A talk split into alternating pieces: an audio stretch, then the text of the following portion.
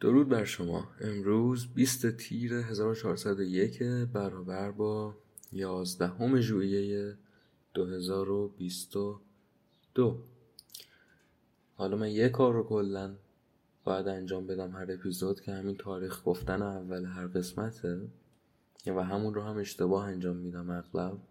فکر کنم تا حالا سه چهار دفعه پیش اومده که تاریخ رو به طور دیوانواری اشتباه بگم اول قسمت مثلا ماه یا حتی سالش رو اشتباه بگم دیگه زوال عقل دیگه.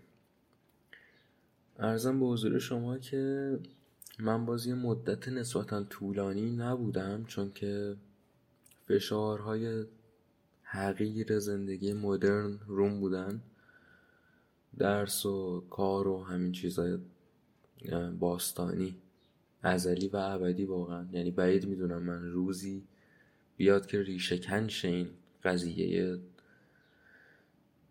20 سال سی سال توی سیستم تخمی درس خوندن برای یه لقمه نون در آوردن و 20 سال سی سال بعدش هم هر روز 800 کار کردن برای یه لقمه نون در آوردن. همونطور که بعید هرگز ریشه کن بشه حکومت بد. ستم.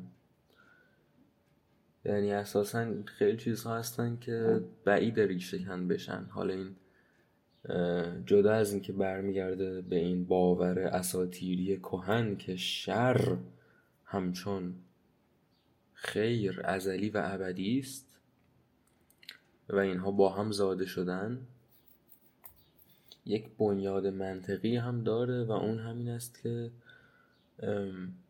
می‌دونید در آشکارترین پیکرش میشه اینجوری بهش نگاه کرد که بشریت خیلی هم موجود و مترقی نیست. نسبت به میمون قبل از خودش موجود و مترقی هست که خب به هر حال راه آهن ساخته و کامپیوتر ساخته. ولی این گستره بشریت نسبت به خودش در اندرون خودش متنقی نیست. یعنی اینکه اگر شما یک سوی این گستره مثلا چه می‌دونم جک کرواک و آسکر وایلد و کارل مارکس رو در نظر بگیرید و سوی دیگر گستره مثلا مستبدهای بزرگ تاریخ رو قرار بدید خب بین این دو سو خیلی فاصله زیادی هستش. و مسئله اینه که بزرگان بشریت چندان شگرف و نادر بودن و هستن که امیدی به ریشهکن شدن بسیاری از بدیها که ریشهکن شدنی هستند و پرهیز شدنی هستن نیست امیدی بهش نیست. نه اینکه نشه ازشون پرهیز کرد نه اینکه نشه ریشه کنشون کرد. خیلی واضح و عقلانیه که آدمی از گشنگی نمی‌گیره چون سر تا سر این کره غذاست از زمین غذا میرویه. ولی خب شما نمی‌تونی استعمار رو ریشهکن کنی یا نابرابری رو ریشهکن کنی. چرا؟ چون عامه بشریت بیشتر مردمان فروماین بیشتر مردمان ستمگر مستقیم نیستن که برن غذا رو از دهان کودک افریقایی در بیارن و نام نام کنن. ولی بیشتر مردمان فروماین یعنی اینکه گیر افتادن توی همین زندگی حقیر مدرنشون و چندان سرشون گرم اینه که درس های فرداشون رو پاس کنن و کافی امروزشون رو برن و حقوق این ماهشون رو بگیرن که حتی وقت نمی‌کنن پادکست ضبط کنن. چه برسه به اینکه بخوان برن مشکل فقر جهانی رو حل کنن. بگذاریم.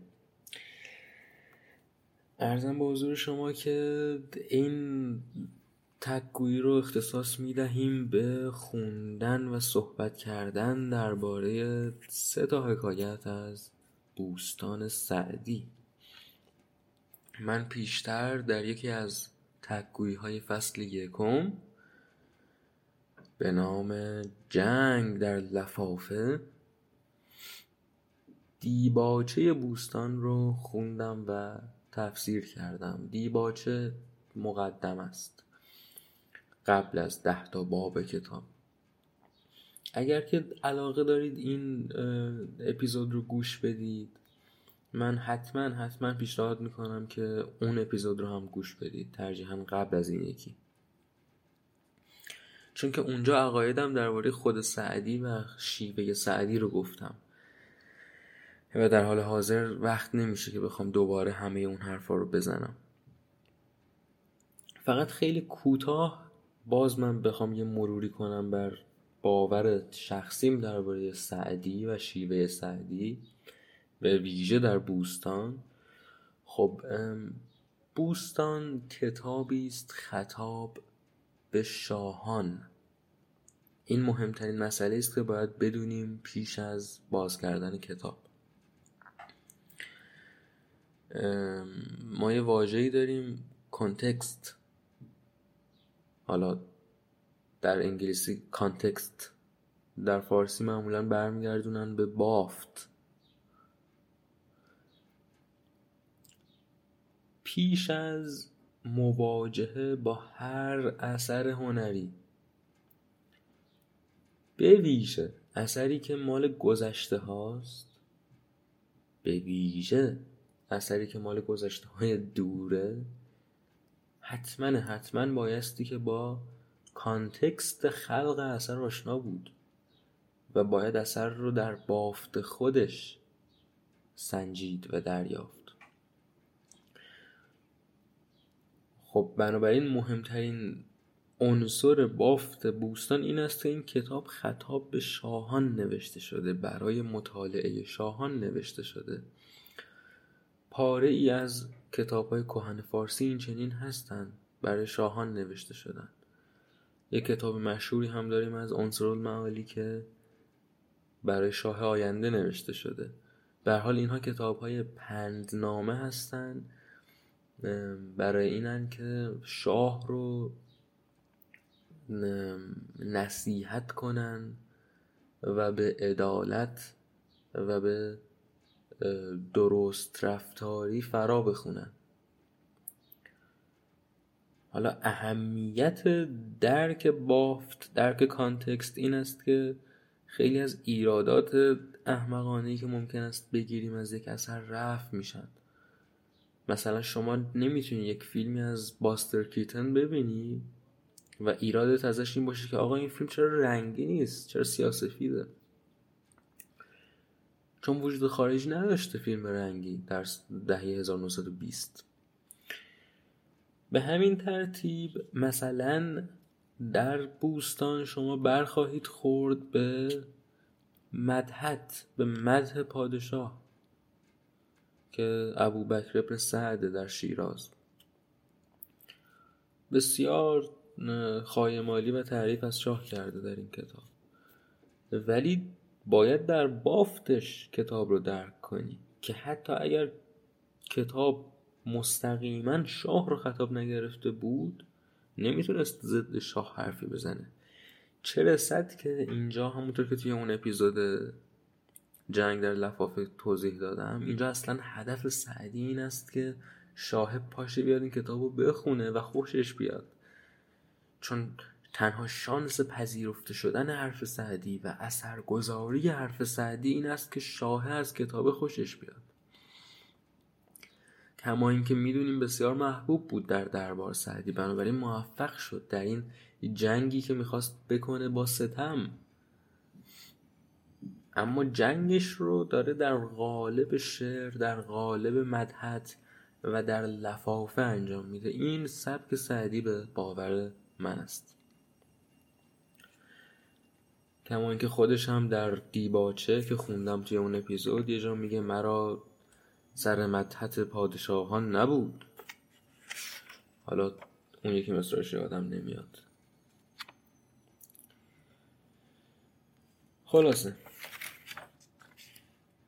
این نسخه که من براتون می‌خوام بخونم بوستان به تصحیح محمد علی فروغی است.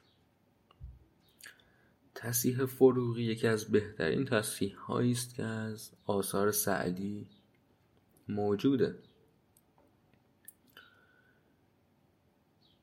وقتی از تصحیح سخن میگیم منظورمون یک کار تاریخی است. یعنی مطابقت نسخ تاریخی نسخه های موجود از یک کتاب انتخاب بهترین نسخه از نظر تاریخی و از نظر مفهومی. گاهی. اولویت با اون, چی... اون چیزی هستش که تاریخیه یعنی قدیمتره ولی بعضی جاها باید انتخاب مفهومی کرد. بنابراین با شعور بودن و فهمیده بودن مصحح هم امر بسیار مهمیه. به فرض آدم مسلمون شیعه کمهوش نمی‌تونه شاهنامه فردوسی رو به خوبی به نحو احسن تصحیح کنه. هرچند که کار تاریخی و پژوهشی که انجام داده بسیار برجسته باشه و تصحیحش هم بسیار معروف بشه. محمد علی فرقی آدم دانایی است. یک انتقادهایی میشه از بعضی کارهاش کرد ولی به طور کلی آدم بسیار دانایی است به ویژه در کار تصحیح و در کار ادبیات. این نسخه ای که من دارم همونطور که قبلا گفتم نسخه هرمس انتشارات هرمس. نسخه خوبی نیست چون که لخت لخته. حالا جدا از اینکه عطف و چاپ و صحافی کتابم بده همونطور که همیشه هست در مورد هرمس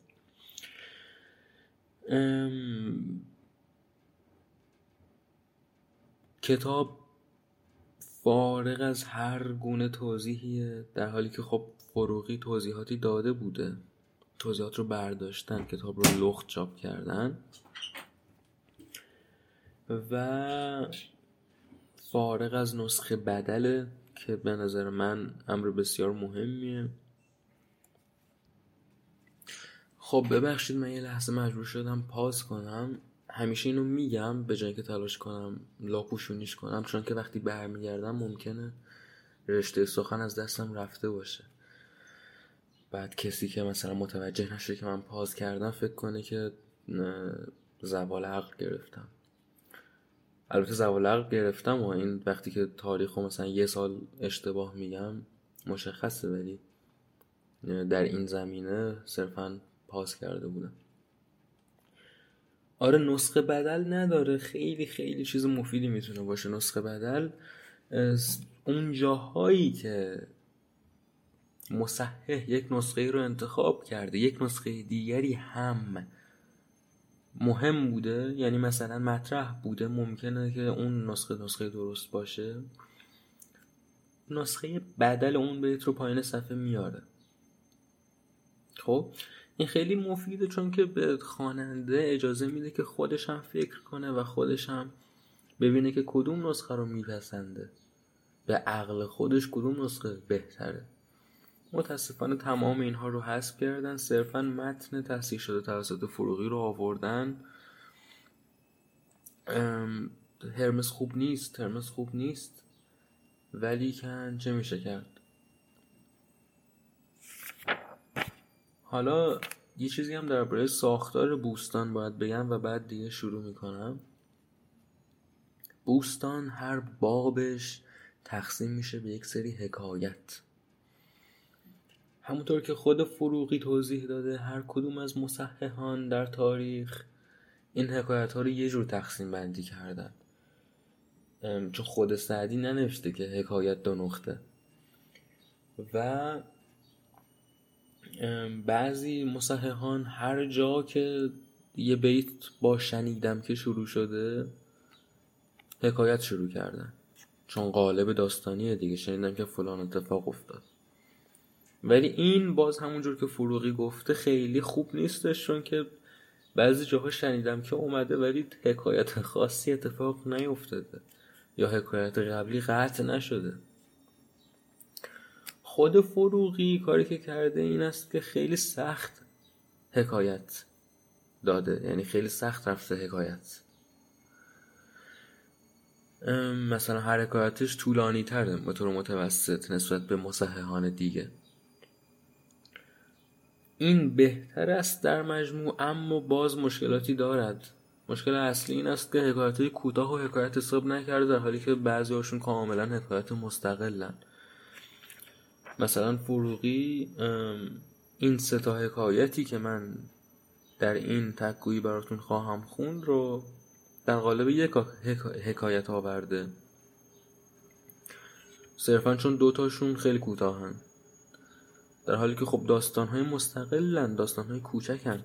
این به ویژه از این نظر اهمیت داره که یکی از برجسته ترین ویژگی های سعدی این است که موفق میشه در پیکری بسیار کوچک داستانی بسیار مهم رو عرض کنه.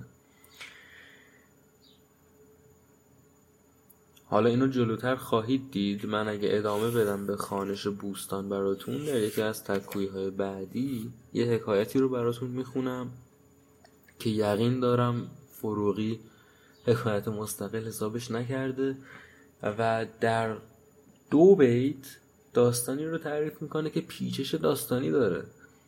یعنی شما به جایی می‌رسی که در انتهای اون بیت دوم شگفت زده میشی از اتفاقی که افتاد. و این هنر سعدی است. و یکم زشته که هی همینجور در قالب یک حکایت ادامه بده به حرف زدن و ادامه بده به پریدن از این شاخه به اون شاخه به نظر شخص من. ولی در کل این بسیار بهتر از اون حالت مقابلشه که مصححان جدید معمولا هر جا که حتی کمترین حالت روایتی به خودش گرفته حکایت عوض کردن. خب با این سخن شروع می‌کنم من.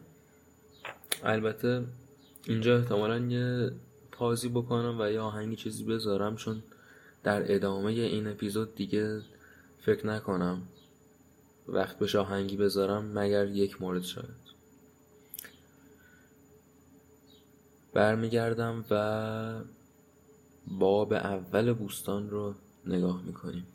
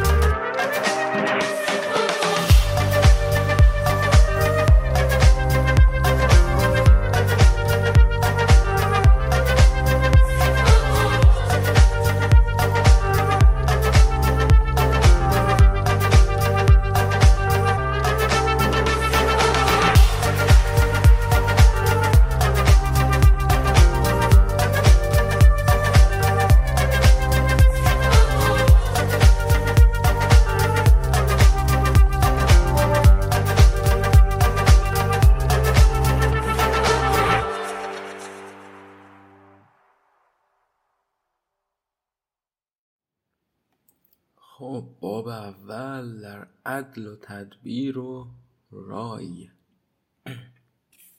این نامگذاری باب ها با توجه به همون بیت های از سعدی در دیباچه انجام شده که دارن معرفی می‌کنن کتاب رو.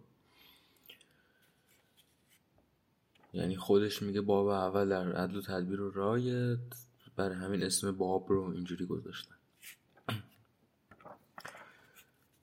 فروغی شروع این باب رو حکایت بر نشمرده. منم موافقم. بیشتر یه حالت کلگویی داره. پاره از نصیحت های خیلی مهمه که در واقع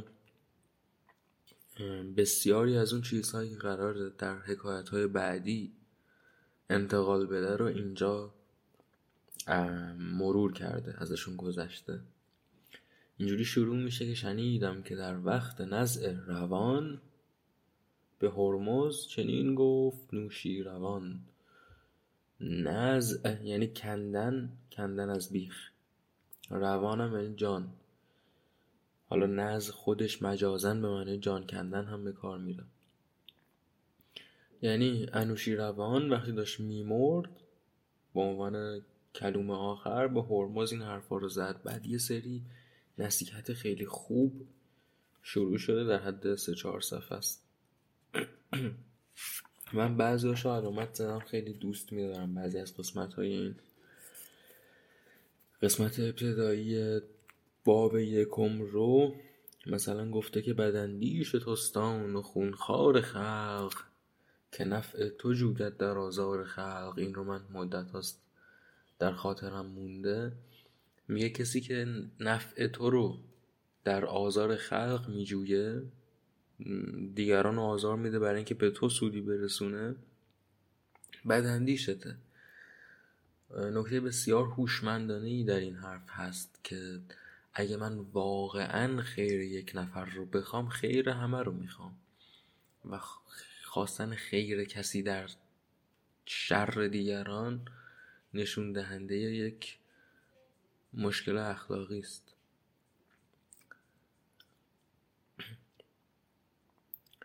بعد حالا جدا از ماکسیم های بقول انگلیسی زبون اخلاقی که داده یه خب ببخشید. جدا از این کلگویی های اخلاقی بعضی جاها واقعا نصیحت سیاسی درجه یک کرده. مثلا می‌گوید که غریبی که پرفتنه باشد سرش میازار و بیرون کن از کشورش. یا آدم خارجی در کشورت قصد دشمنی داره افکار خوبی نداره. میگه از کشور بیرونش کن. آزارش نده. تو گر خشم بر وی نگیری رواست که خود خوی بد دشمنش در قفاست. وگر پارسی باشدش زاد و بوم به صنعاش مفرست و سقلاب و روم. ولی اگر ایرانی بود نفرستش به کشور دیگه تبعیدش نکن.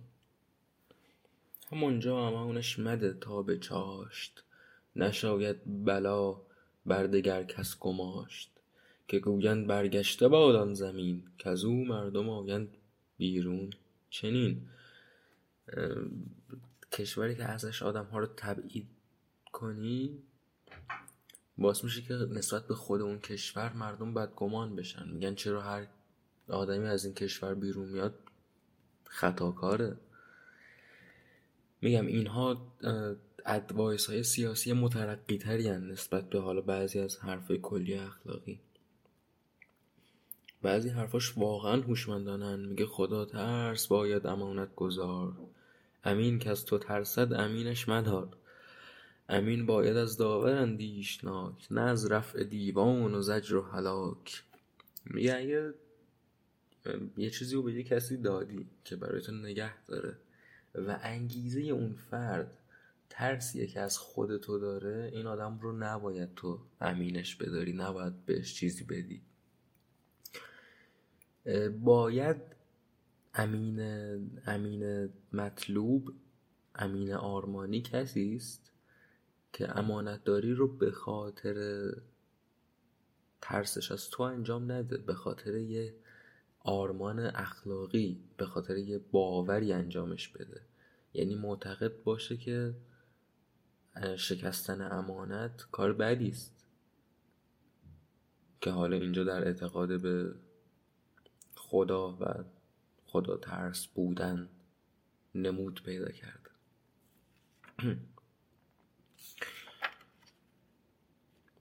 آره اینا بخش های خوب این قسمت مقدمه طور باب اولن. چه خواهی که نامت بود جاودان مکن نام نیک بزرگان نهان. چون خیلی رایج بوده بین پادشاه ها که همه پادشاه قبلی رو برینن بهشون دیگه. همین نقش برخان پس از عهد خیش که دیدی پس از عهد شاهان پیش. همین کام و ناز و طرب داشتند به آخر برفتند و بگذاشتند. یکی نام نیکو ببرد از جهان یکی رسم بد ماند از او جاودان.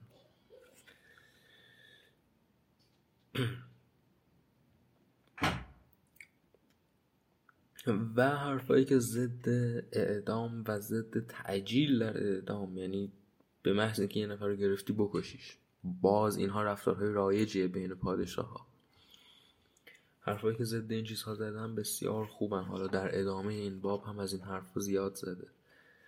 ولی در پایان همین بخش مقدمه طور میگه که گر آید گنهکاری در پناه نشرط است کشتن به اول گناه. چو باری بگفتند و نشنید پند بده گوش مالش به زندان و بند. وگر پند و بندش نیاید به کار درختی خبیث است بیخش برار میگه اول پند بده بعد زندانش کن و اگر در نهایت هیچ راهی جواب نداد اعدامش کن. حالا این عقیده سعدیه دیگه. یک پله مترقی ترش عقیده است که ما امروز داریم و میگیم که کلا اعدام مناسب نیست. چون تا وقتی که بتونی یک نفر رو حبس ابد کنی به فرض که این آدم پا بیرون زندان بذاره امه تو رو می‌کشه. ولی تا وقتی که حبس ابد هست تمام شر یک نفر رو میشه بست راهش رو با حبس و شیوه های این گونه. بنابراین اعدام یک کار کینجویانه بدوی وحشیانه است. چو خشم آیدت بر گناه کسی تأمل کنش در عقوبت بسی. که سهل است لعل بدخشان شکست. شکسته نشاید دگر باره بست. این شکست و بست مسترهای کوتاه شدن یعنی شکستن یعنی بستن. میگه شکستن لعل ساده است ولی دوباره بخوای به هم بپیوندونیش پدرت در میاد. خب حکایت. حکایتی که الان خواهم خوند یکی از حکایت های مورد علاقه من در کل این کتابه و واقعا درخشانه. من برای اینکه طولانیه و برای اینکه نمی‌خوام زیاد زر بزنم خیلی مکس نمی‌کنم برای توضیح دادن همه چیز. ترجیحاً متن رو جلوتون داشته باشید. اگه حالا معنی واژه ای رو نمی‌دونستید و من هم نگفتم خودتون نگاه کنید.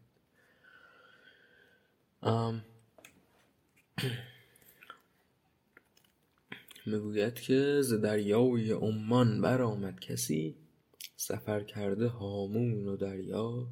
بسی هامون مقابل دریاست یعنی دشت و بیابون. دریای عمان هم که می‌دونید در اقیانوس هند. میگه یه آدم سفر کرده ای پیدا شد توی مملکتی که کل دنیا رو دیده بود و خیلی آدم عاقل و فلانی بود. عرب دیده و ترک و تاجیک و روم ز هر جنس در نفس پاکش علوم. جهان گشته و دانش اندوخته سفر کرده و صحبت آموخته. به هیکل قوی چون تناور درخت ولیکن فرومانده بی برگ سخت. دو صد رقعه بالای هم دوخته ز حراق او در میان سوخته. به شهری درآمد ز دریا کنار بزرگی در آن ناحیت شهریار این آدم درویش و دانا و سفر کرده به یک کشوری رسید که پادشاه اون کشور آدم خیلی خوبی بود. بزرگی در آن ناحیت. شهریار که طبعی نکونامی اندیش داشت سر عجز در پای درویش داشت. میگه این پادشاهه؟ به فکر نکونامی خودش بود که چیزیست که سعدی همیشه تبلیغش رو می‌کنه. میگه به فکر نام نیکی که قرار ازت بمونه باش. این واژه ترکیبی نکونامی اندیش خیلی زیباست. همچین عادتی داره سعدی. کلمه می‌سازه کلمه های طولانی دیوانوار می‌سازه. به شهری در آمد ز دریا کنار بزرگی در آن ناحیت شهریار که طبعی نکونامی اندیش داشت سر عجز در پای درویش داشت. بشستند خدمتگزاران شاه سر و تن به حمامش از گرد راه. چون شاه طرفدار درویش ها بود و سر عجز در پای درویش ها داشت این آدم این مسافره رو به درگاه خودش آورد شستن سر و روشا چون آدم خیلی کر و کثیف و بود دیگه. چو بر آستان ملک سرنهاد نیایش کنان دست بر بر نهاد. این بر دوم یعنی سینه. دستش رو به سینش گذاشت و نیایش کرد. این رفتار خوش پادشاه چو بر آستان ملک سرنهاد نیایش کنان دست بر بر نهاد در آمد به ایوان شاهنشهی که بختت جوان باد و دولت رهی. نرفتم در این مملکت منزلی کز آسیب آزرده دیدم دلی. ندیدم کسی سرگران از شراب مگر هم خرابات دیدم خراب. ملک را همین ملک پیرایه بس که راضی نگردد به آزار کس. این بیت خیلی معروف بعضی جاها آوردند ملک را همین خلق و پیرایه بس. میگه و بسیار بسیار بیت درخشانی است. میگه آقا اگر یک اخلاق باید حاکم داشته باشه اون این است که مردم آزار نباشه. راضی نشه که آزار ببینن مردم. حالا شما الان برید تمام کشورهای دنیا رو نگاه کنید تمام حاکمان رو تمام حکومت داران رو. ببینید آیا یک نفرشون هست که بشه دربارش گفت راضی نگردد به آزار کس؟ نیست. قاعده سیاستی نیست.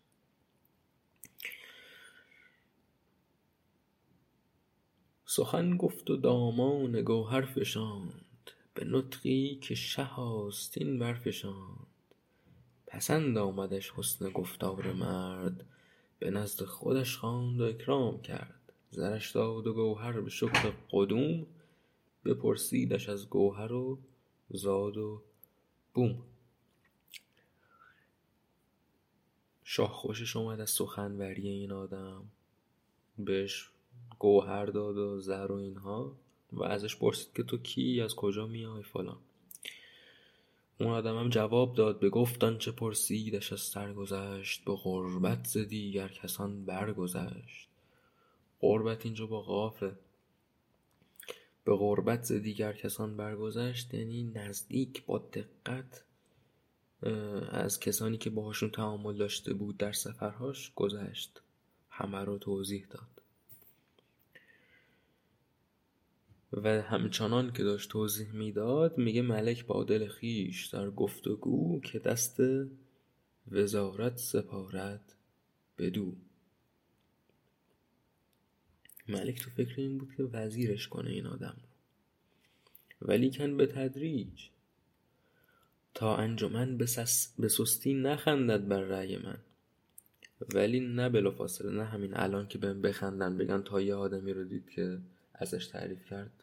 وزیر کرد طرف به عقلش بباید نخست تازمود به قدر هنر پایگاهش فزود. برد بر دل از جور غم بارها که ناآزموده کند کارها. اینا افکار پادشاهان که داره بیان میشه. چو قاضی به فکرت نویسد سجل نگردد ز دستار بندان خجل. سجل اینجا یعنی حکم واژه قدیمیه. نظر کن چو سوفار داری به شست نه آنگه که پرتاب کردی ز دست. سوفار یعنی ته, ته تیر رو میگن اون قسمتی از تیر که توی دست قرار می‌گیره. چو یوسف کسی در صلاح و تمیز یک سال باید که گردد عزیز به ایام تا بر نیاید کسی. ببخشید. به ایام تا بر نیاید بسی نشاید رسیدن به غور کسی. ز هر نوع اخلاق او کشف کرد خردمند و پاکیز دین بود مرد. بنابراین وقت گذاشت. درست حسابی شناختش و دید که نه واقعا آدم خردمندیه.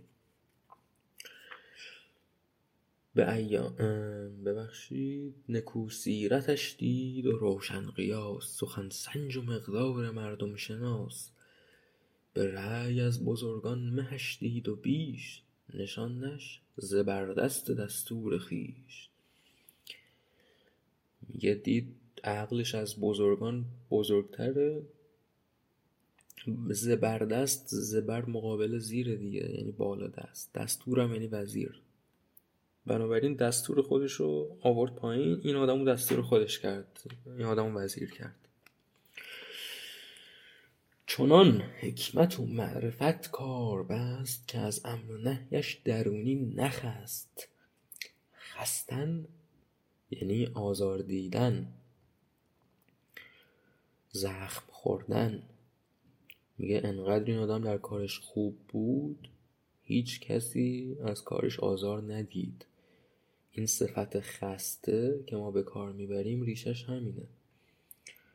و همین الان هم در بعضی گویش های این فارسی فکر می‌کنم در افغانستان و اینها خسته به همین معناست. خسته یعنی آدمی که زخمیه. و اونها اگر بخوان خستگی که ما ازش حرف می‌زنیم و بگن میگن مانده. ما میگیم خسته و مونده. چنان حکمت و معرفت کار بست که از امر و نهیش درونی نخست. در آورد ملکی به زیر قلم که او بر وجودی نیامد علم. علم با الف یعنی درد. زبان همه حرف گیران ببست که حرفی بدش بر نیامد ز دست. حسودی که یک جو خیانت ندید به کارش نیامد. چو گندم تپید چقدر زیبا جو و گندم رو جور کرده؟ حسودی که یک جو خیانت ندید به کارش نیامد. چو گندم تپید. یعنی حسود که همش دنبال اینه که خیانت ببینه که بتونه اون آدم رو زمین بزنه چون هیچی ندید. و هیچی به کارش نیامد چو گندم تپید یعنی هرس خورد. ز روشن دلش ملک پرتو گرفت وزیر کهن را غم نو گرفت. وزیر قبلیه غم این وزیر هیده گرفتش. ندید آن خردمند را رخنه ای که در وی البته اینجا باید تلفظ شه رخنه ای در فارسی امروز میگیم رخنه ولی بنابر قافیه. وزیر قدیمی رو داره میگه ها. میگه ندیدان خردمند را رخنه ای که در وی تواند زدن تعنه ای تعنه یعنی ایرادگیری. امین و بدندیش تشتند و مور نشاید درو رخنه کردن به زبور. حتی انزی مورچه هم نمی‌شد ایراد از کارش گرفت. بعد اینجا توضیح ستینگ داستان توضیح موقعیت داستان تموم میشه. بنابراین یه وزیر جدیدی داریم. پرورده شاه مورد پسند شاه. یه وزیر قدیمی داریم که حسوده و دنبال زمین زدن این آدم. حالا چه اتفاقی میفته ملک را دو خورشید طلعت غلام به سربر کمر بسته بودی مدام. غلام یعنی بنده ولی مذکر. به بنده مؤنث غلام نمیگن. شاه دوتا غلام جوون زیبارویی داشت. دو پاکیزه پیکر چو هور و پری چو خورشید و ماه از سه دیگر بری. دو صورت که گفتی یکی نیست بیش نموده در آیینه همتای خویش سخنهای دانای شیرین سخن گرفت اندر آن هر دو شمشاد بن. گرفت اندر آن دو یعنی حال کردن با حرفاش. میگه این دوتا شمشاد بان این دوتا شاخ شمشاد با حرفای اون یارو وزیر جدیده که خیلی آدم شیرین سخنی بود حال کردن. چو دیدند کو صاف و خلقش نکوست به طبعش هواخواه گشتند و دوست. دیدن آدم خوبیه به طبع هوادارش شدن. دوست شدن باش چو دیدند کو صاف و خلقش نکوست به طبعش هواخواه گشتند و دوست در او هم اثر کرد. میل بشر نه میلی چو کوتاه بینان به شر. از آسایش آنگه خبر داشتی که در روی ایشان نظر داشتی. وزیر اینجا منظورش وزیر قدیمی است. وزیر اندرین شمه ای راه برد. یعنی یکم از این قضیه سر در آورد. از قضیه دوستی غلام ها با این وزیر جدیده وزیر اندرین شمه ای راه برد به خبث این حکایت بر شاه برد که این را ندانم چه خوانند و کیست نخواهد به سامان در این ملک زیست. سفرکردگان لاابالی زیند که پرورده ملک و دولت نیند شنیدم که با بندگانش سر است خیانت پسند است و شهوت پرست. نشاید چنین خیره روی تباه که بدنامی آرد در ایوان شاه. خیره روی اینجا یعنی بیحیا با خیره سر به من احمق اشتباه نگیرید. مگر نعمت شه فراموش کنم که بینم تباهی و خاموش کنم؟ میگه رفت پیش شاه شروع کرد خایمالی که آقا من که نعمت از شما دیدم و اینا به خودم اجازه نمیدم این قضیه رو به شما نگم. یعنی ببینید چقدر زیبا و هوشمندانه سعدی داره ادبیات سخن گفتن یک خایمال بدخواه رو تقلید می‌کنه. یعنی میگه آقا آدمی که اینجوری حرف می‌زنه قصد بدی داره. حسود دشمن همیشه با این ادبیات میره پیش شاه مگر نعمت شه فراموش کنم که بینم تباهی و خاموش کنم؟ یعنی من خیر شما رو می‌خوام. میگه این آدمایی که سفر کردن و هر جایی لاعبالی یعنی در واقع امر حرفی که داره وزیر قدیمیه می‌زنه این است که این آدم قصد جنسی داره به این غلام ها آدم شهوت آدم سالمی نیست.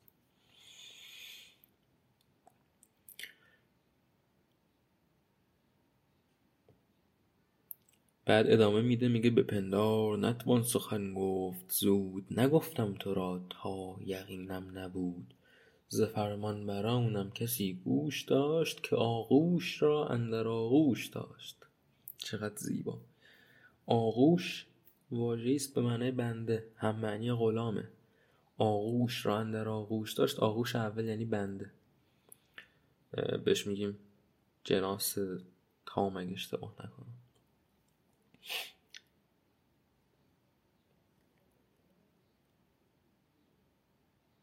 دروغ میگه میگه یکی از فرمان برای من شنیده که این تو بغلش گرفته بوده یکی از این غلامه و اینا.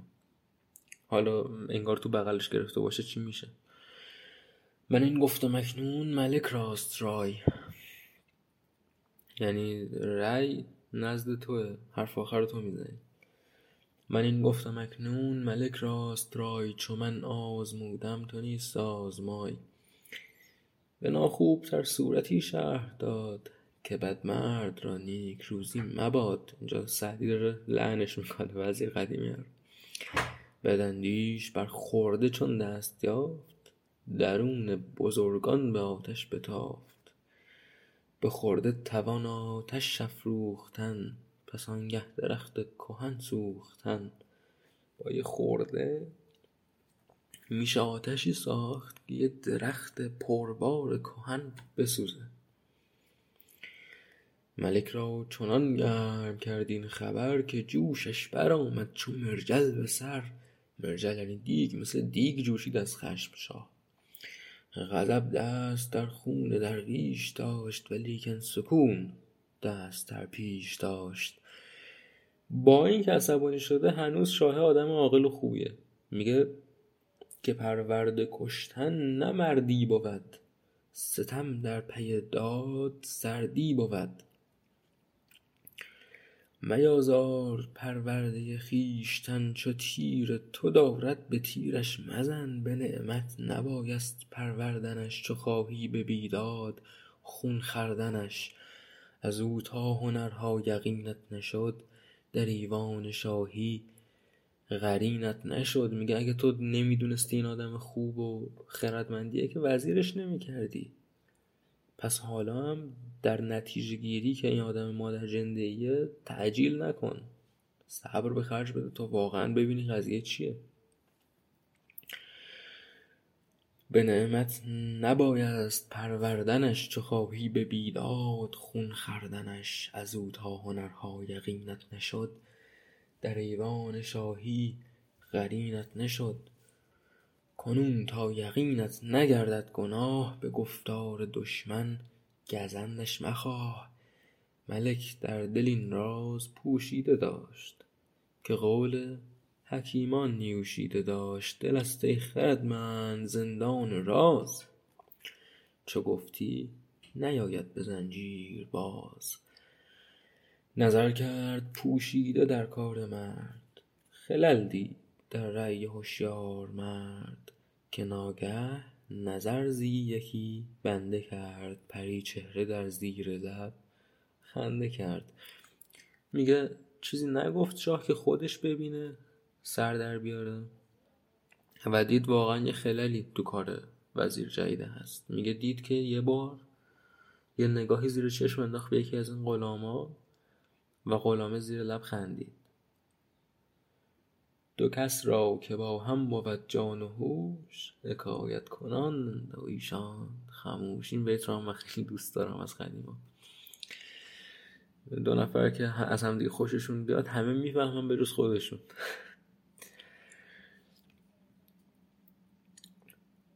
دو کس را که با هم بود جان و هوش شکایت کنانند ایشان خموش. چو دیده به دیدار کردی دلیر نگردی چو مستسقی از دجله سیر. وقتی هم که نگاه کردن رو شروع کنی دیگه بس نمی کنی که مستسقی یعنی آدمی که بیماری استسقا داره. یعنی سیراب نمیشه. احتمالا کسایی که شعر سنتی می‌خونن آشنان با این کلمه خیلی کلمه رایجه. ملک را گمان بدی راست شد ز سودا برو خواست شد.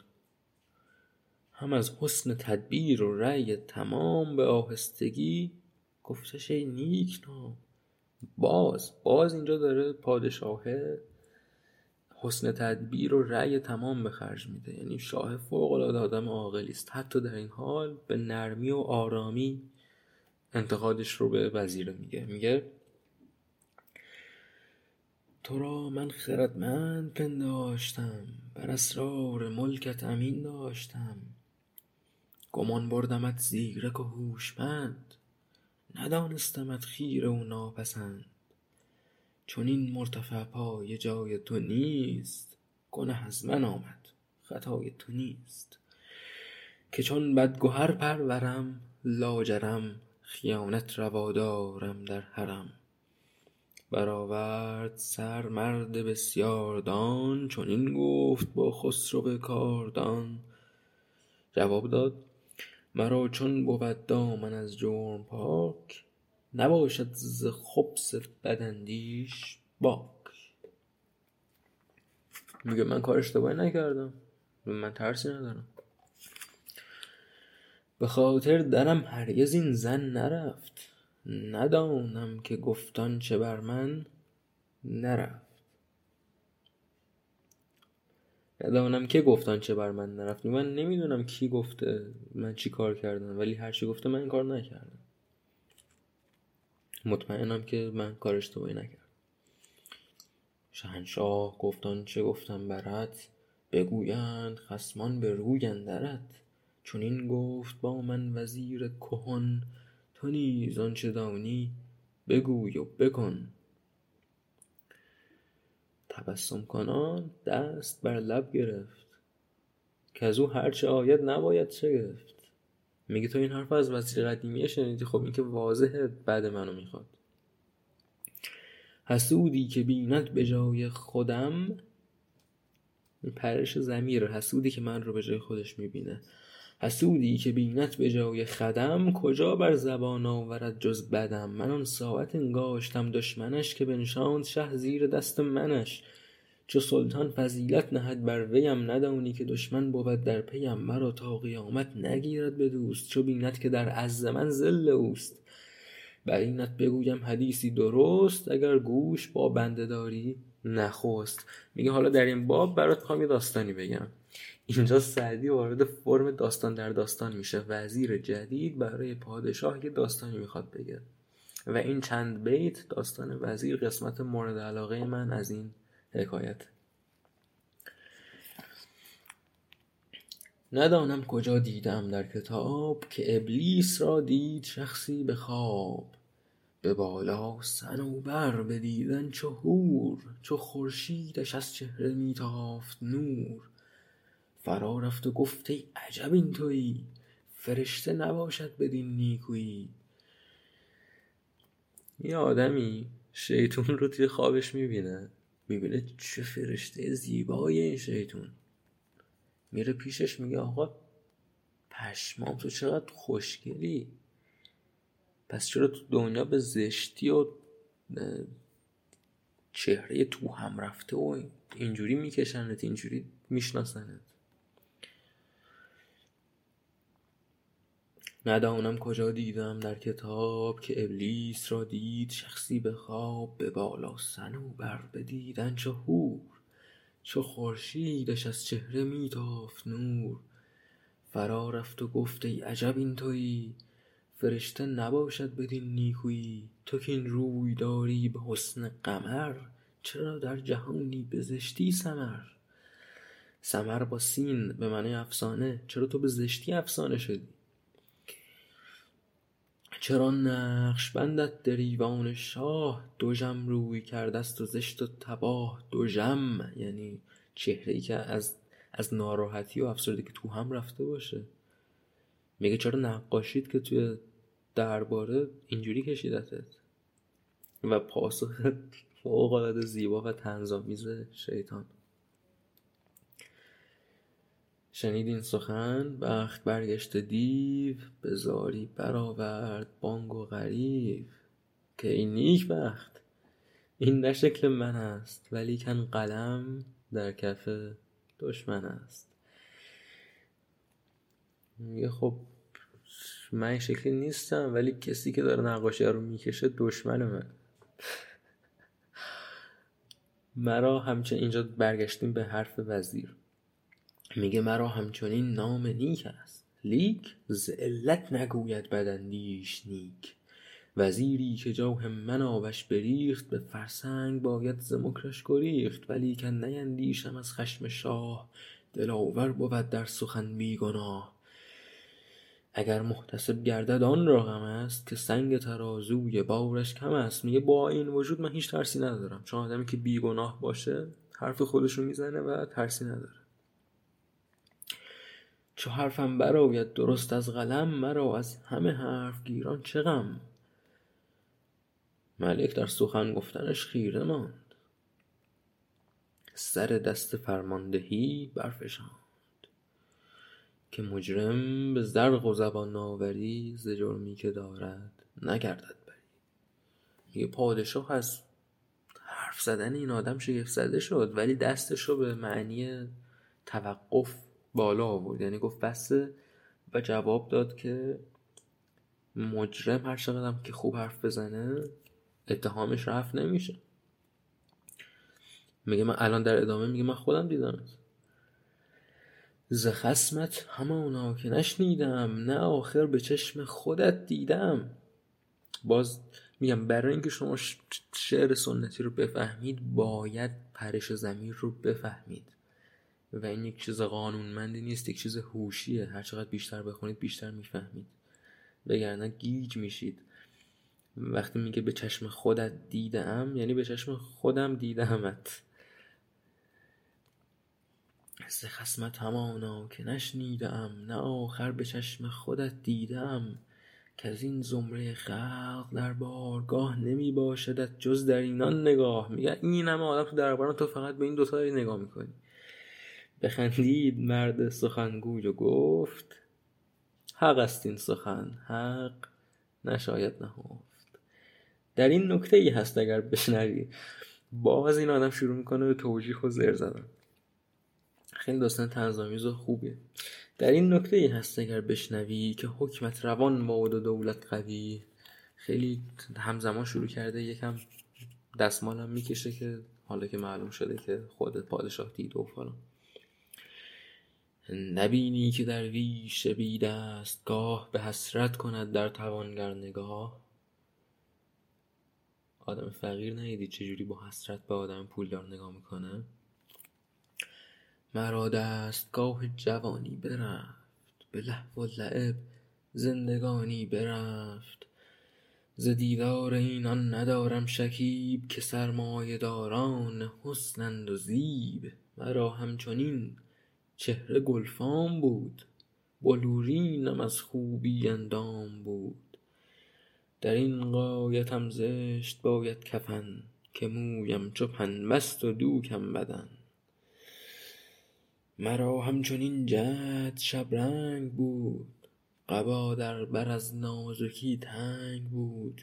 دو رسته درم در دهن داشت. جای چو دیواری از خشت سیمین به پای. کنونم نگه کن.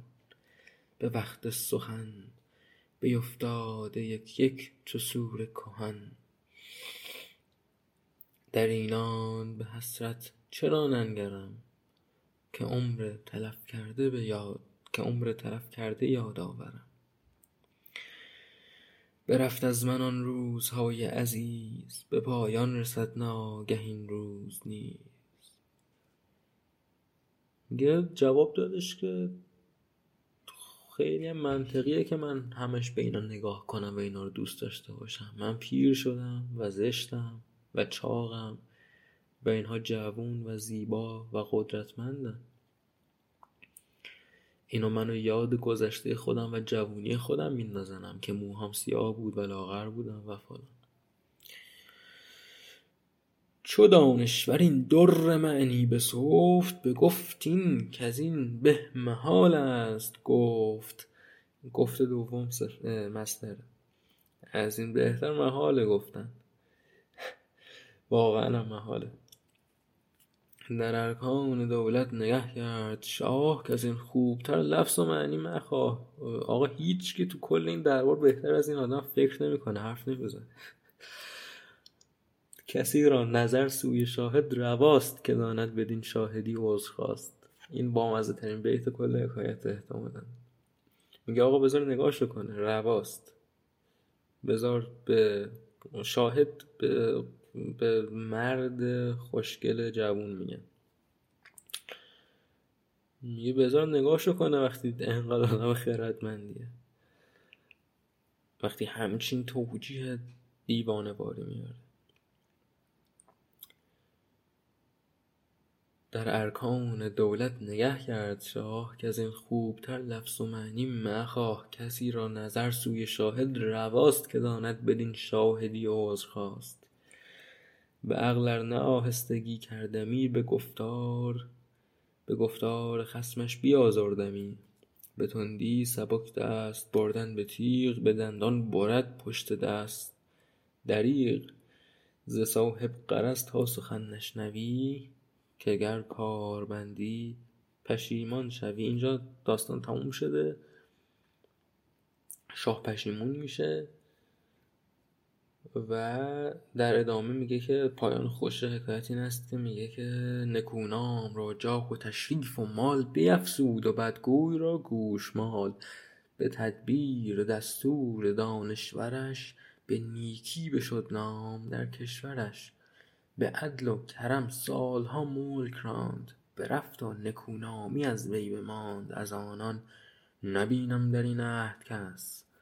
وگر هست بوبکر سعد است و بس. و دیگه بقیه حکایت مده پادشاه مده ابوبکر بن سعد.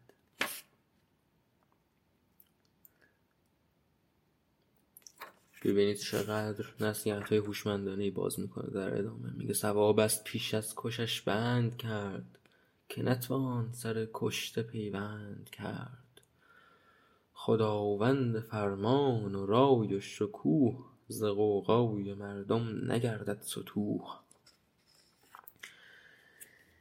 ببینید بعضی واژه ها رو ما امروز هم داریم ولی معناشون متفاوته. باید اینو درک کنیم.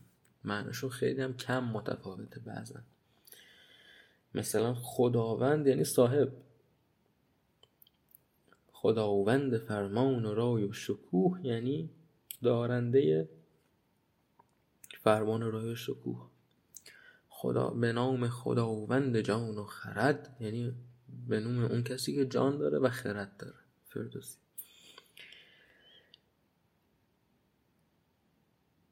البته که بعضی از دوستان ما از خداشونه که تمام این واژه ها رو الله معنی کنن ولی خب خداوند یعنی صاحب.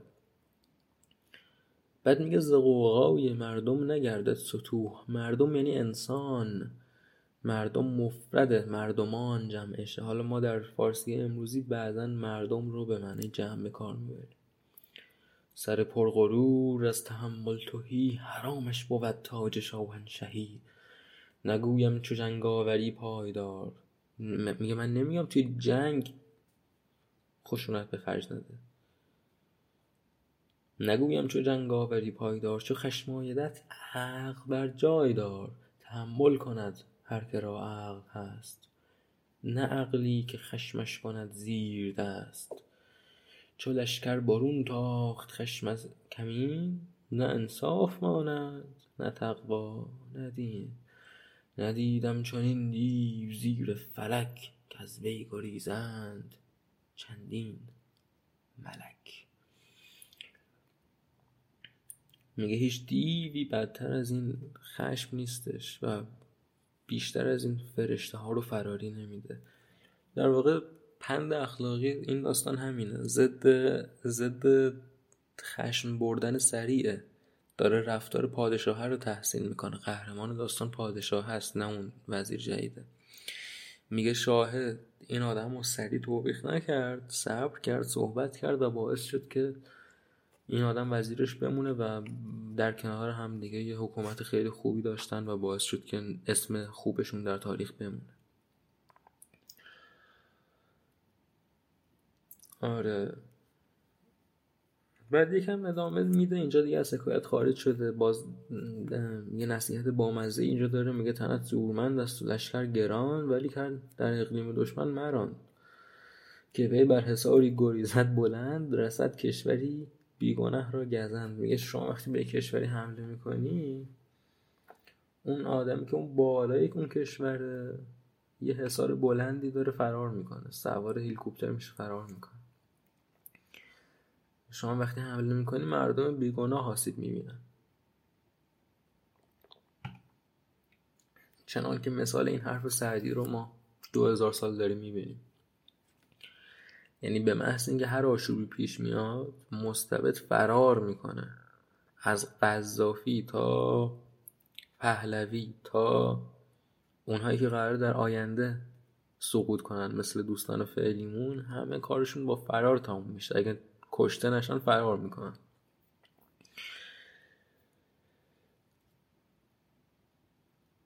بعد ارزم به حضور شما که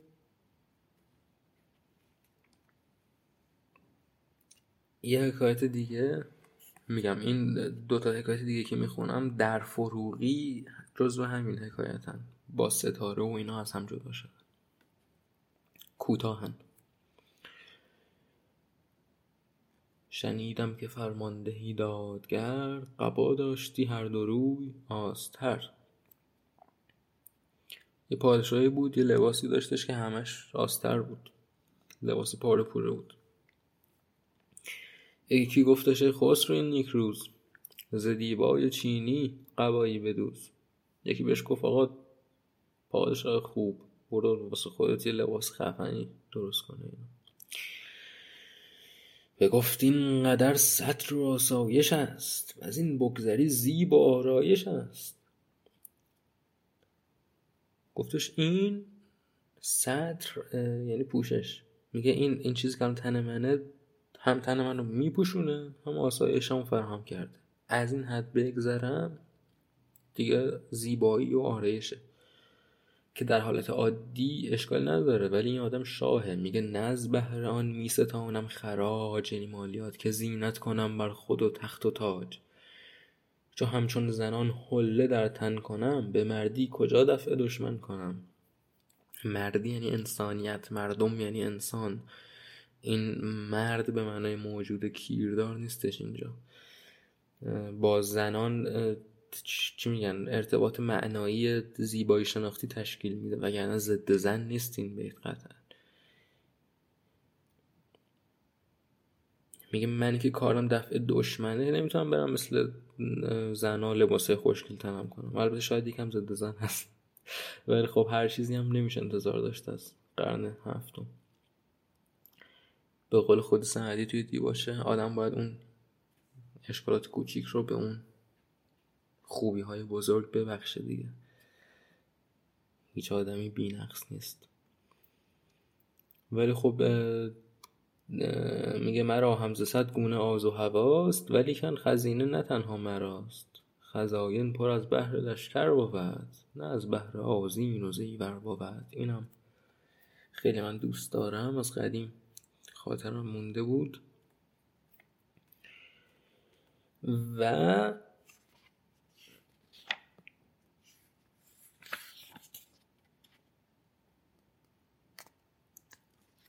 نصیحت نصیحت. چو شاید گرفتن به نرمی دیار به پیکار خون از مشامی میار. به مردی که ملک سراسر زمین نیرزد که خونی چکد بر زمین. ببینید این حکایتی که الان دارم می‌خونم براتون حکایت سوم. حکایت مورد علاقه من از بوستان فکر می‌کنم همین باشه. کلا هم چند بیت بیشتر نیست. توی بعضی نسخه ها از بیت بعدی حکایت شروع میشه چون بیت شنیدم که بیت بعدی شنیدم که جمشید فرخ. ولی در فروغی از دو بیت قبل شروع شده و این بسیار هوشمندانه است. یعنی فروغی درست شروع کرده حکایت رو و درست تموم کرده. بعضی از دوستان ما نفهمیدن حکایت رو. از شنیدم که شروع کردن و بعد چون می‌خواستن حکایت سه بیت نباشه ادامه دادن حکایت رو. در حالی که بیت های بعد از این زیاد ربطی نداره به این حکایت. بنابراین یه بار دیگه چو شاید گرفتن به نرمی دیار به پیکار خون از مشامی میار. اگر میشه بدون خون ریختن و با نرمی کشور رو گرفت از یه دماغم خون نیار.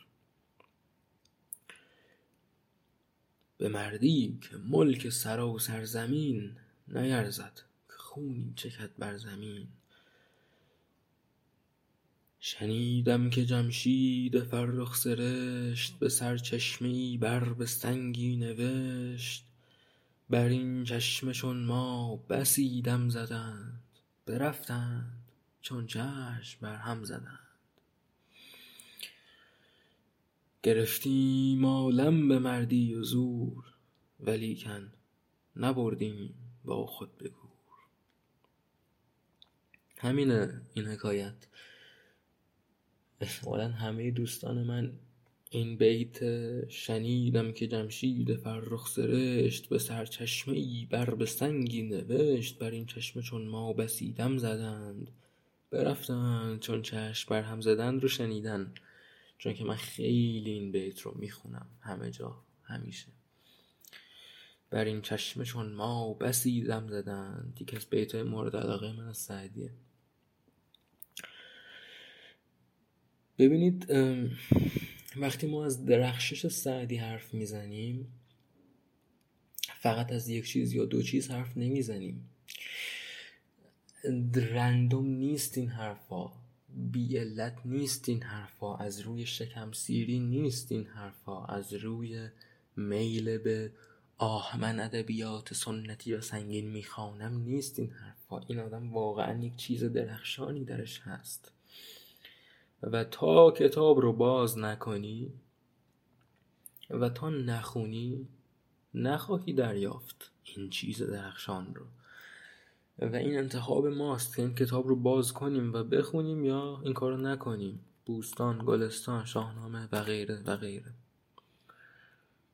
و وقتی که باز کردی باید واقعا وقت بگذاری باید واقعا دقت کنی.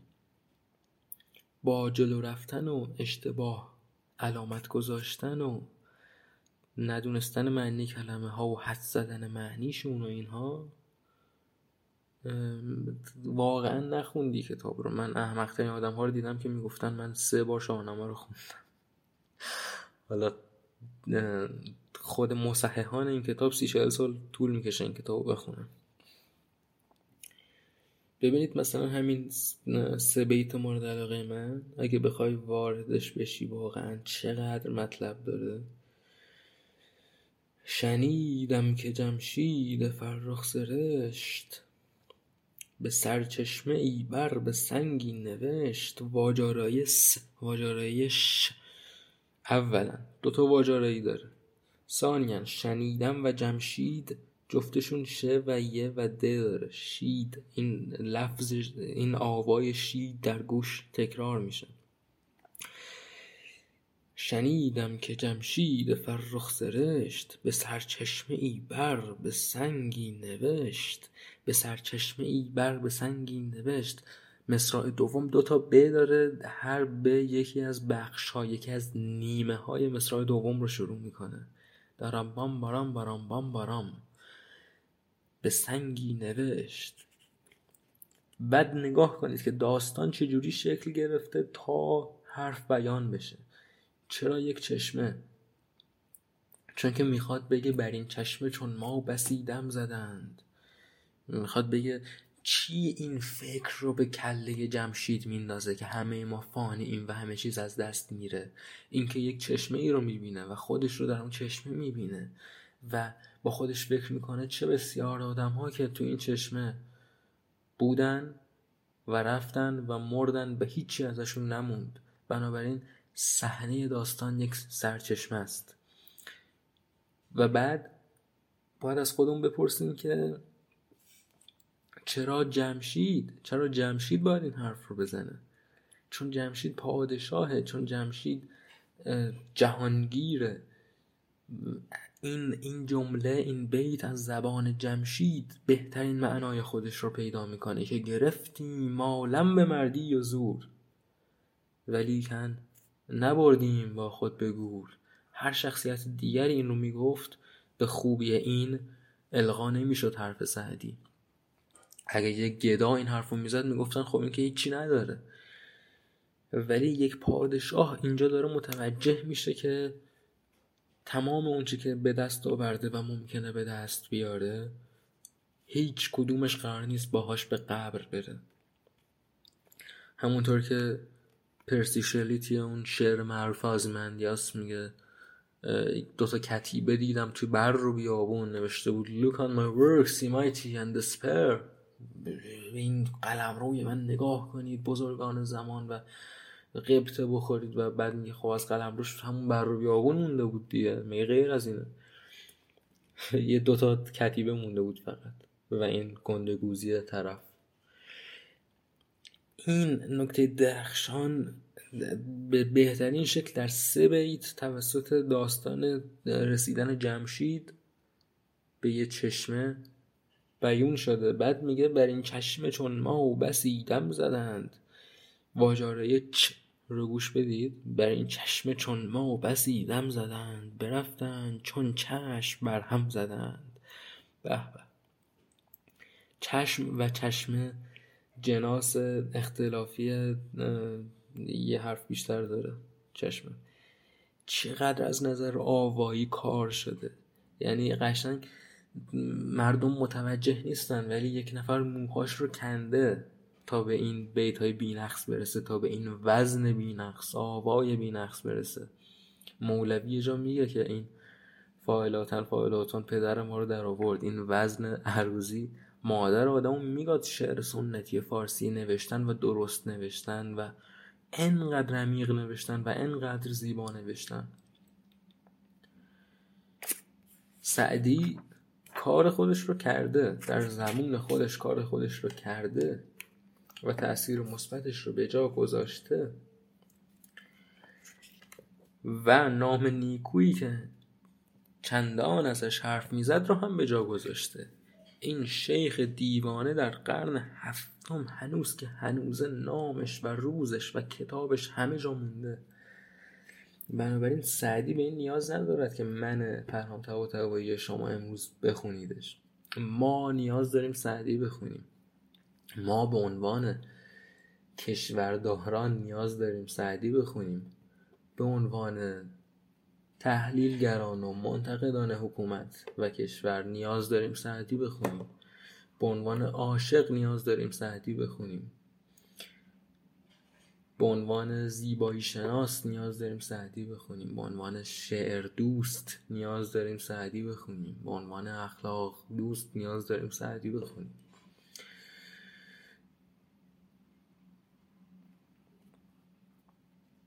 این شانس ما بوده.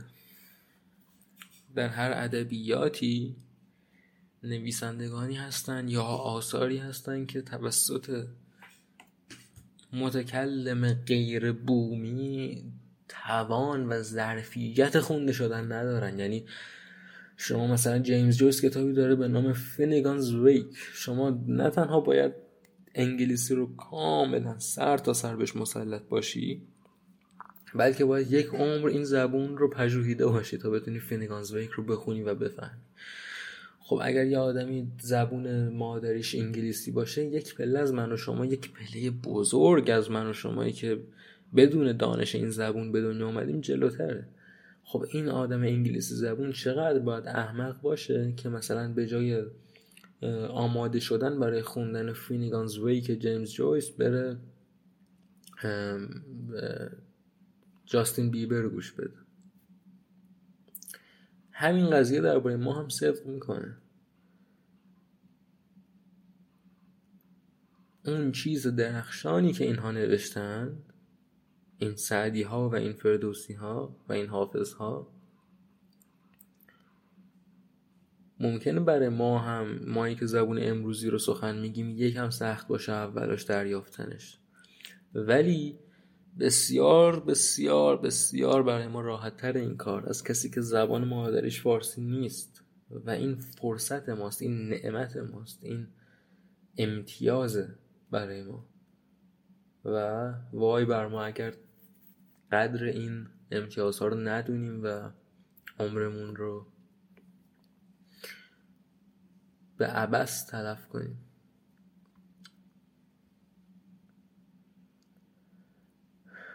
همین.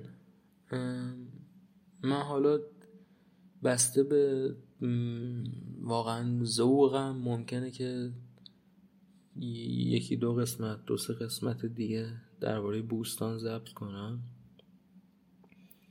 هدفم اینه که بهترین حکایتاش رو بعضا براتون بخونم. ولی در کل کتاب طولانی الان یک حکایتش بنا به فروغی یک حکایتش یه اپیزود یه ساعت و نیمه رو گرفت. بنابراین در نهایت باید خود فرد بره سراغش و بخونه.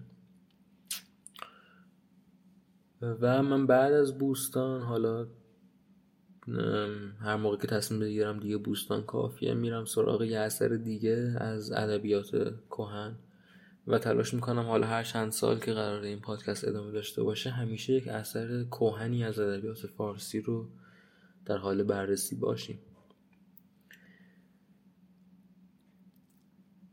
تا تکوی بعد که امیدوارم با آزادی من و